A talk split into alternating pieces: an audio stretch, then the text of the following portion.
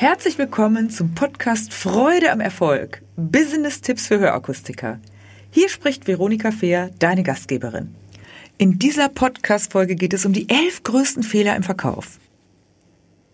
Podcast Folge 1 erkläre ich dir die ersten fünf Fehler und in der nächsten Folge kommen dann, damit wir es nicht so ausführlich machen, die nächsten sechs.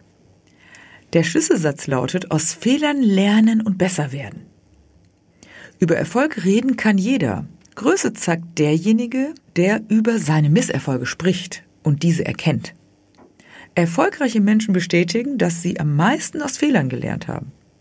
Die Zeitschrift Impulse hat sogar ein Buch dazu veröffentlicht, Mein größter Fehler, Bekenntnisse erfolgreicher Unternehmer. Hier berichten bekannte Unternehmer über ihre größten Fehler und was sie daraus gelernt haben. Feedback extrem inspirierend. Deshalb hier einmal aus meiner Sicht die größten Fehler im Verkauf. Wer besser werden will, tut gut daran, Hürden zu erkennen und diese zu beseitigen. Fehler passieren, das ist ganz normal. Doch Fehler nicht wiederholen und eine gute Fehlerkultur zu entwickeln, das ist eine große Kunst und fordert uns nahezu täglich. Ein erster wichtiger Schritt ist ja zunächst einmal überhaupt Fehler zu erkennen. Im Folgenden elf größte Fehler und ich beginne, wie gesagt, mit den ersten fünf und in der nächsten Folge hörst du die übrigen sechs. Erster Fehler. Reden statt Fragen. Viele Kunden fühlen sich nach einem Verkaufsgespräch ermüdet, weil sie mit unendlich vielen Informationen zugeschüttet werden. Fachsimpeln statt den Kunden zu fokussieren ist ein häufiger Fehler, besonders in technischen Berufen und auch im gesundheitsorientierten Bereich. Folgendes Kundenfeedback habe ich einmal gelesen. Einige Erklärungen der sympathischen Akustikerin konnte ich beim besten Willen nicht verstehen. Ich konnte nur vermuten, was die Fachbegriffe bedeuten. Es wurde jedoch nichts erklärt.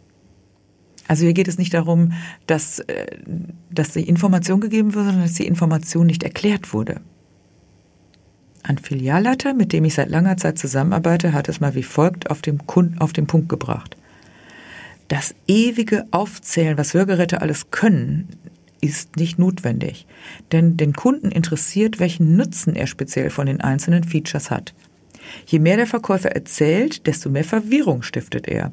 Je präziser er einzelne Features auf die Kundenbedürfnisse bezieht, umso mehr folgt ihm der Kunde. Ja, und genau so ist es. Du kennst das vielleicht auch. Kunden lieben Klarheit und hassen Verwirrung. Daher geht es wirklich immer darum, mache den Nutzen und den Vorteil dieses eigentlichen Features immer klar.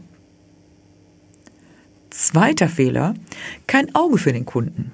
Viele Akustiker sind zu sehr mit sich oder ihrer Gesprächsstrategie beschäftigt. Oder ihrer Anpassstrategie vielleicht auch. Deshalb nehmen Sie in der wichtigen Auftaktphase Ihrer Kundengespräche den Kunden und seine Stimmung nicht immer wirklich wahr. Ihnen entgehen so wertvolle Infos, die ein kundenorientiertes Gespräch erst möglich machen. Ein Zitat eines Kunden Es fehlt das Verständnis für die individuelle Lebenssituation des einzelnen Kunden. Nur durch exakte Bedarfsermittlung bin ich in der Lage, jedem Kunden die passende Lösung zu empfehlen. Nicht, weil ich hochwertig verkaufen muss, sondern weil es für den Kunden das Beste ist. Also wer gut zuhört, zeigt Wertschätzung, Aufmerksamkeit und schafft ein gutes, eine gute Vertrauensbasis. Wem es also gelingt, in der Anfangsphase der Beratung eine Verteilung von 80 zu 20 Prozent Gesprächsanteil zugunsten des Kunden hinzubekommen, der hat eine gute Basis gelegt. Prüf einmal selbst, ob dir das gelingt. Es geht um den Erstkontakt, um das erste Gespräch. Natürlich musst du Ausführungen machen, hatte ich in anderer, einer anderen Folge schon drüber gesprochen. Doch es geht wirklich darum, schaffst du es, den Kunden ins Gespräch zu bringen. Dritter Fehler. Getrieben sein und Kunden warten lassen. Viele Verkäufer wirken oft getrieben. Sie möchten jedem gerecht werden und sowohl Telefonate annehmen als auch Kunden bedienen, sowie nebenbei noch Fragen von Kollegen und Vorgesetzten beantworten. Dies führt dann dazu, dass Verkäufer Aktionismus statt Ruhe verbreiten und Kunden warten müssen. Wenn es bei dir häufiger zu Wartezeiten kommt, dann prüfe bitte mal deinen Terminvergabemodus. Denn Wartezeiten minimieren die Kundenzufriedenheit und deinen professionellen Auftritt. Das gibt's auch manchmal beim Friseur, das kennt ihr vielleicht auch. Wenn du beim Friseur bist und ständig ans Telefon gerufen wird, am Ende müssen dann zwei Leute an dir rumarbeiten. Das ist, finde ich, ganz furchtbar. Deshalb ist die Wartezeit natürlich für die meisten Menschen eine vertane Zeit und gerade aus diesem Grund ist es so wichtig, dass du halt Wartezeiten minimierst. Und manchmal reicht schon ein kleiner Blick und der Kaffee, der zum dritten Mal nach dem Kaffee gefragt wird, dann ist der Kunde auch schon, reagiert er auch schon genervt. Klar, ich weiß, dass im Hörakustikbereich oft viel zu tun ist, was ja super ist.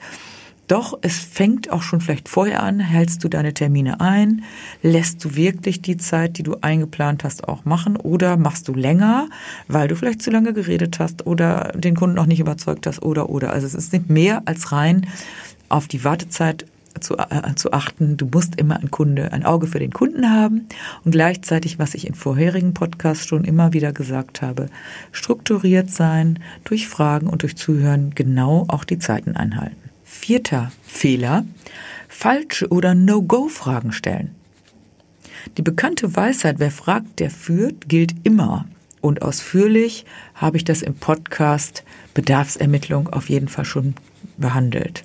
Allerdings ist es wichtig, kluge Fragen zu stellen und sich nicht mit Fragen ins Abseits zu katapultieren. Etwa mit der Frage, was wollen Sie denn ausgeben? Diese Frage ist eher ungeschickt. Die meisten Kunden nennen dir dann irgendeine Summe ohne eine konkrete Basis. Klar, die Basis ist vielleicht, das habe ich dafür eingeplant, das habe ich gerade auf meinem Konto oder oder, aber noch können Sie ja gar nicht entscheiden, weil sie die Unterschiede nicht kennen. Und bevor der Kunde den Unterschied nicht gehört hat, was eh schwierig genug ist, kann er gar nicht beurteilen, was er ausgeben möchte. Also deshalb würde ich die Frage eher vermeiden. Das wäre für mich eine No-Go-Frage. Außerdem ist die Gefahr sehr groß, dass Verkäufer sich dann genau an diese Richtschnur halten und eingeschränkt in diesem Rahmen agieren. Was machst du, wenn der Kunde sagt 500 Euro? Mehr bin ich nicht bereit auszugeben. 1000 höre ich oft. Dann nimmst du das erstmal zur Kenntnis, aber wenn du die Frage gestellt hast, ist klar, dass du da eine Antwort drauf bekommst. Also nochmal Bezug zu einer anderen Podcast-Folge. Die Qualität deiner Fragen bestimmt die Qualität deiner Antworten. Deshalb ist es schlau, gute Fragen zu stellen, wo du auch eine Antwort haben willst. Fazit. Es gibt hunderte von Fragetechniken. Welche Fragen zum Ziel führen und für dich passen, ist eine sehr komplexe und wichtige Basis für erfolgreiches Verkaufen. Dein Fragenkatalog sollte gut vorbereitet und nicht dem Zufall überlassen sein. Wenn du darüber mehr wissen möchtest, schau, nimm Kontakt mit mir auf oder melde dich zum Seminar Anamnesegespräche an. Das wird regelmäßig bei mir durchgeführt und da lernst du ganz genaue Fragetechniken und wie du das einsetzen kannst. Fünfter Fehler. Angst, nicht gut genug zu sein. Es gibt etliche Gründe, warum Menschen nicht erfolgreich sind. Ein Grund, vor allem im Verkauf, ist die Angst, nicht gut genug zu sein. Wer glaubt, es allen recht machen zu müssen, um Anerkennung zu erhalten, wirkt oft unsicher. Und interessant ist, obwohl man es dann recht machen will, kann man es denen im Grunde gar nicht recht machen. Das hat natürlich mit einer inneren Einstellung zu tun. Und diese innere Einstellung, auf die komme ich zu einem späteren Zeitpunkt nochmal, ist es ganz, ganz wichtig, seine inneren Gedanken, das, was man selber zu sich sagt, immer mal wieder zu prüfen. Also natürlich glückliche Kunden zu haben und Kunden zufriedenzustellen ist ein sinnvolles Thema. Nur allen recht machen kannst du es nicht. Du kannst nicht dem Kunden für 1000 Euro es recht machen, wenn er Wünsche für 3000 Euro vielleicht hat. Das ist zum Beispiel wichtig zu beachten. Kunden kommen ins Fachgeschäft, um klare Auskünfte und Aufklärung zu erhalten. Das bedeutet auch, dass Berater durchaus selbstbewusst eine andere Meinung vertreten dürfen, als der Kunde vielleicht im ersten Moment erwartet.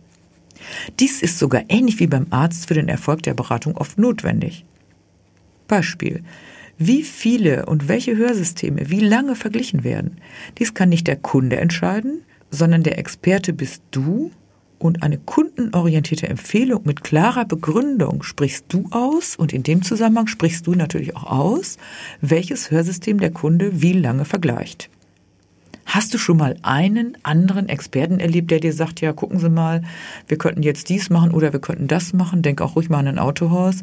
Sagt er dir vielleicht, du kannst hier mal zehn Autos Probe fahren? Nee, der macht vorher schon mal eine ganz klare Bedarfsanalyse und weiß schon, in welche Richtung das geht. Und dann darfst du natürlich ein, zwei Autos Probe fahren, aber nicht irgendwas wild durcheinander. Deshalb sage ich nicht wild durcheinander, doch ich habe manche Akustiker beobachtet, die wirklich von unten nach oben, von oben nach unten und dann diverse Hersteller vielleicht noch vergleichen lassen. Und die, eigentlich ist der Kunde dann meistens irritiert, denn Menschen lieben Klarheit und hassen Verwirrung. Und bei mehr als drei Hörsystemen ist der Mensch im Regelfall verwirrt. Also Aufgabe, die du mitnehmen darfst, ist, checke einmal, welche klaren Empfehlungen mache ich, welche No-Go-Sachen, falsche Fragen stellen, Angst nicht gut genug zu sein oder all die anderen Dinge, die ich dir vorher gesagt habe, kein Auge für den Kunden, getrieben sein, was passiert mir vielleicht auch schon mal. Gerne darfst du das auch nachlesen in einem Blogbeitrag, den findest du unter www.veronikafair.com. Die elf größten Fehler im Verkauf. Das kannst du dir dann auch ausdrucken und alles dir nochmal genau zu Gemüte führen und vielleicht auch im Team diskutieren. Bis zur nächsten Folge, da geht es um die nächsten sechs Fehler, die passieren können im Verkauf. Dabei wünsche ich dir viel Freude am Erfolg und beste Resonanzen. Lasse dich überraschen, ich bin gespannt von dir zu hören. Bis zum nächsten Mal. Wenn dir diese Folge gefallen hat, dann gebe mir ein Like und gerne auch einen Kommentar. Abonniere meinen Kanal, damit du nichts mehr verpasst.